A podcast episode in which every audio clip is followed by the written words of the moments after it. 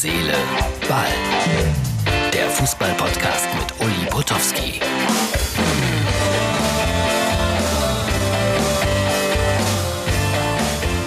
Herz, Seele, Ball.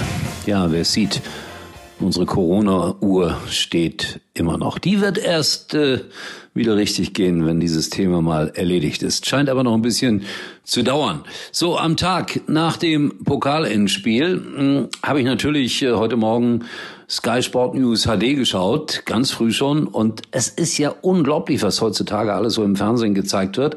Lange, lange, lange und spannungsvoll angekündigt. Äh, die Busabfahrten von Leverkusen und äh, Bayern München. Da standen dann jeweils Reporter vor den Hotels hinter Absperrungen. Es war auch nicht so wie sonst, dass da Zehntausende standen oder Tausende oder Hunderte, sondern am Bayern Hotel vielleicht 40, äh, am Leverkusen Hotel vielleicht 25. Uli Köhler, mein Kollege, war dann äh, tätig, um jeden einzelnen Bayern-Spieler mal kurz was zuzurufen. Hast du noch eine Flasche Champagner dabei oder ähnliches? Und die waren dann erfreut oder nicht erfreut. Auf jeden Fall Wahnsinn, was heutzutage alles im Fernsehen gezeigt wird.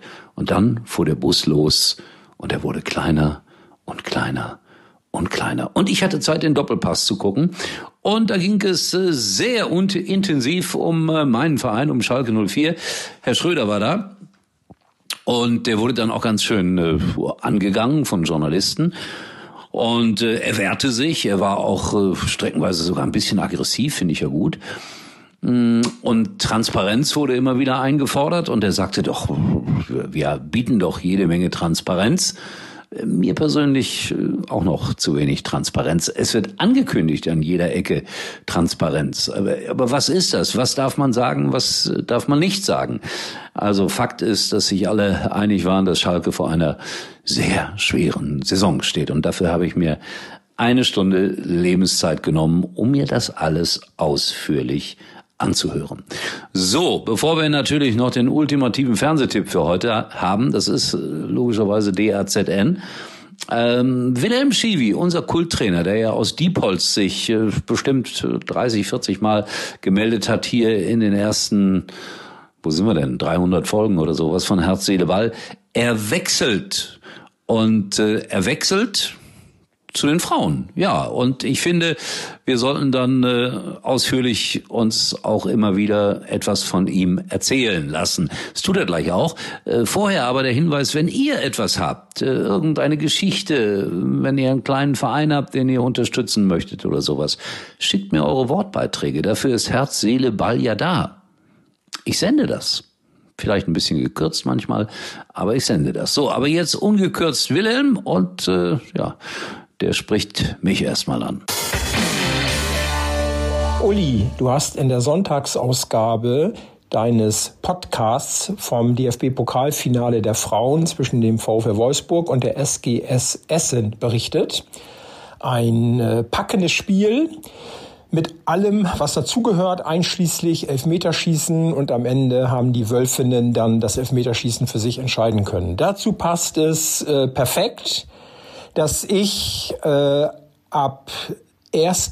Juli das Traineramt bei den Damen des TUS Westerholz übernommen habe. Westerholz ist ein gallisches Dorf mit circa 650 Einwohnern, liegt zwischen Bremen und Hamburg, hat eine jahrzehntelange große Frauenfußballtradition mit äh, Doris Fitschen eine Nationalspielerin hervorgebracht. Doris Fitschen hat sechs Jahre äh, in Westerholz gespielt, ist zu der Zeit Nationalspielerin geworden, ist äh, 144 Mal für die deutsche Nationalmannschaft aufgelaufen und ist seit 2009 die Managerin der Frauennationalmannschaft, also das Pendant zu Oliver Bierhoff. Und äh, aktuell sind die Damen des TuS Westerholz äh, Landesliga-Meister und Bezirkspokalsieger. Das heißt, sie haben das Double geholt. Übrigens, das äh, Bezirkspokalfinale wurde vor einer Woche Sonntag wegen Corona in einem reinen Elfmeterschießen ausgetragen.